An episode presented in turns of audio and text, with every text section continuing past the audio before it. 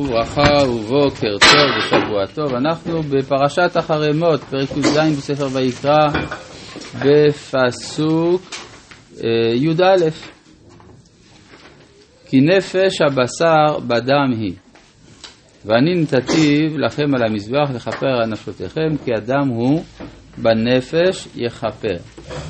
אז אה, מה זה כי נפש הבשר בדם היא? הכוונה שהגוף, בכלל המילה גוף בכלל בתנ"ך היא נקראת, זה במקומה באה המילה בשר, כן, אז הנפש, החיות של הגוף תלויה בדם, כלומר הדם זה החלק החי של גוף האדם והוא אה, בא על המזבח כי הוא תחת הנפש, לכפר על נפשותיכם, הכוונה להיות במקום נפשותיכם ולכן הוא ראוי להיות, הוא צריך להיאסר להדיוט ולהיות שמור למזבח. עכשיו, יש מבחינה דקדוקית פה איזשהו קושי, כי האדם הוא בנפש יכפר. אבל האמת זה כאילו שהמילה בנפש היא כפולה. כי האדם הוא בנפש, ולכן הוא, אדם בנפש יכפר. או משהו כזה. כלומר, יש לפעמים שמילה אחת היא כאילו כפולה למרות שהיא כתובה רק פעם אחת. על כן אמרתי לבני ישראל, כל נפש מכם לא תאכל דם, והגר בתוככם לא יאכל דם. ואיש איש מבני ישראל ומן הגר הגר בתוכם אשר יצוד צד חיה או עוף אשר יאכל, ושפך את דמו וכיסהו באפר. כלומר, אם כבר דיברנו על דיני זביחה, שאסורה הזביחה גם לחולין וגם לקודשים מחוץ למשכן, אז יש דברים שכן מותרים להישחט, מה שלא עולה על המזבח. כן, חיה או עוף, זה לא עולה על המזבח, לא כל עוף, כלומר יש חלק מהעוף שכן, אבל רוב העופות וכל החיות לא עולים על גבי המזבח.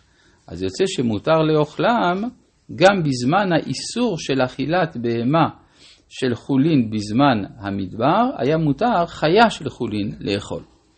וגם היו אוכלים את הסלב, כן, העוף שהיה מגיע, כי סלב לא קרב על גבי המזבח. אבל יש בכל זאת פעולה שצריכה להיעשות, ושפך את דמו וכיסהו בעפר. השאלה היא, מה זה אומר המצווה הזאת של כיסוי אדם?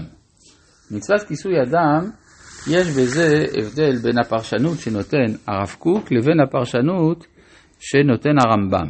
הרמב"ם מסביר את זה על פי העבר, מה שהרב קוק מכנה ארכיאולוגיה רוחנית, שהרי היה מקובל בימי קדם, שבמיוחד אצל יושבי מדברות, שהיו באים במגע עם השדים, או חשבו שיש שדים שאפשר לבוא במגע איתם, אז איך היו מזמינים את השדים? היו חופרים גומה באדמה, ואת הגומה, על גבי הגומה היו שוחטים חיה ועוף, וממלאים את הגומה הזאת בדם. והיו עושים סעודה מסביב, ומאמינים שהשדים באים לשם. אבל הם גם, יד... הם גם האמינו שאם מכסים את זה בקצת אדמה, אז השדים לא באים.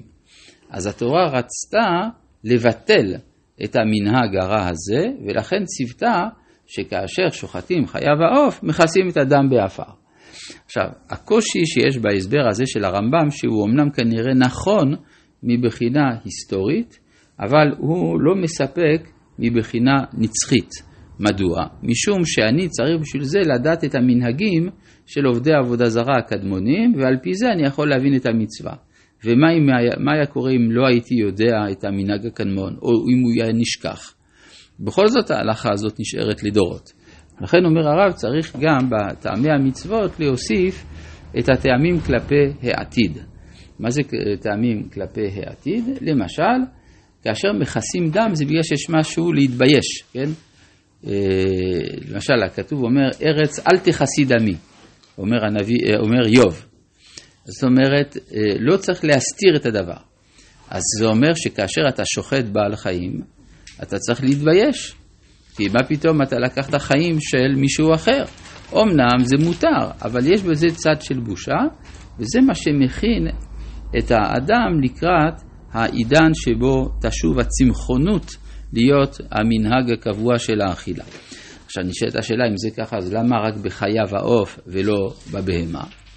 כי הבהמה היא גדלה אצל האדם, ואז אדם, ש... ואז יוצא שאלמלא שהאדם מגדל אותה היא לא הייתה קיימת, לכן אין מה להתבייש, אלא מה?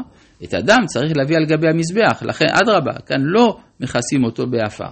מה שאין כן החיה והעוף, שהחירות הטבעית בולטת בהם מאוד, ולכן כאן התורה אומרת, תתבייש לך, תכסה באפר. יוצא גם שמצוות אה, עניינן גם לקדם מגמות חדשות בהיסטוריה.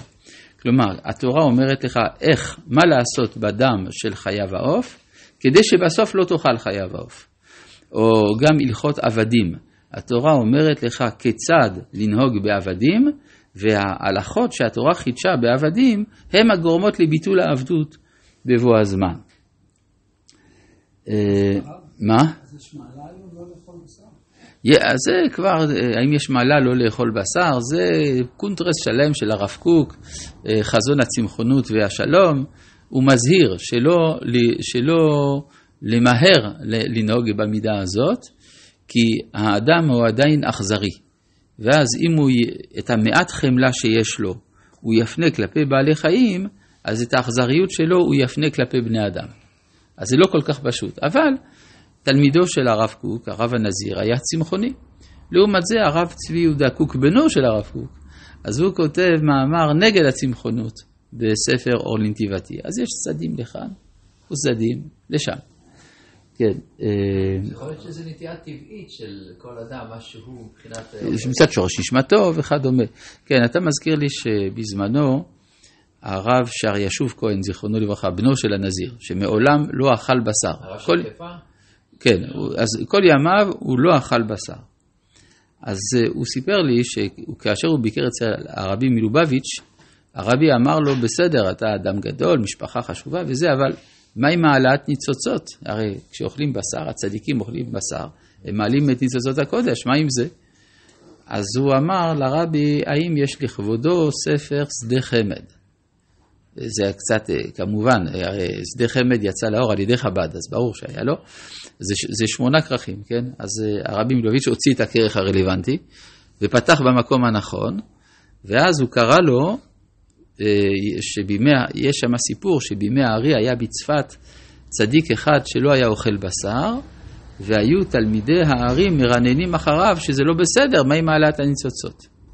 והארי אמר לו, אמר להם, תעזבו אותו, כי הוא יש לו הנהגה מיוחדת.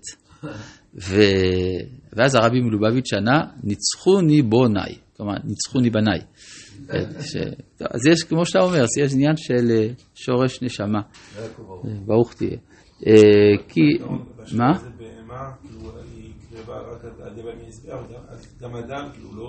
אז אתה אומר שרק בבהמה שקרבה בפועל למזבח היה צריך שאדם לא יכוסה, אתה אומר. לא?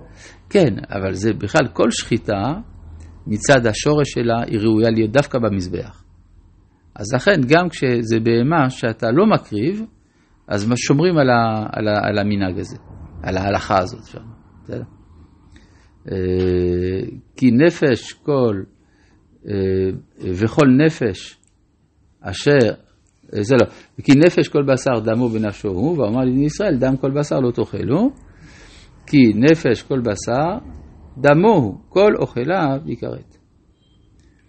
וכל נפש, אז יש לנו פה שורה של כמה כריתות פה בפרשה, וכל נפש אשר תאכל נבלה וטרפה באזרח ובגר, וכיבס בגדיו, ורחץ במים וטמא עד הערב וטהר, ואם לא יכבס ובשרו לא ירחץ, ונשא עוונו. עכשיו, מה שכתוב כאן, כל נפש אשר תאכל נבלה וטרפה באזרח ובגר, לא כתוב בפורש שאסור לאכול נבלה וטרפה. נכון? אז אפשר להגיד, טוב, כי אצל הכהנים, כלומר, כל נבלה וטרפה לא יאכלו הכהנים, אומר הנביא יחזקאל. אנחנו יודעים שבעצם כל בני ישראל, ועל פי ספר דברים, אנחנו יודעים שכל ישראל לא אוכלים נבלה וטרפה. אבל פה זה ספר ויקרא. ספר ויקרא יש חומרה יתרה לכהן וכולה לישראל. אז זה לא שהם אכלו, אבל אומרים, אתה, אם תאכל, אתה תהיה טמא. וזה די, די בכך כדי לבשר על האיסור גם לבני ישראל.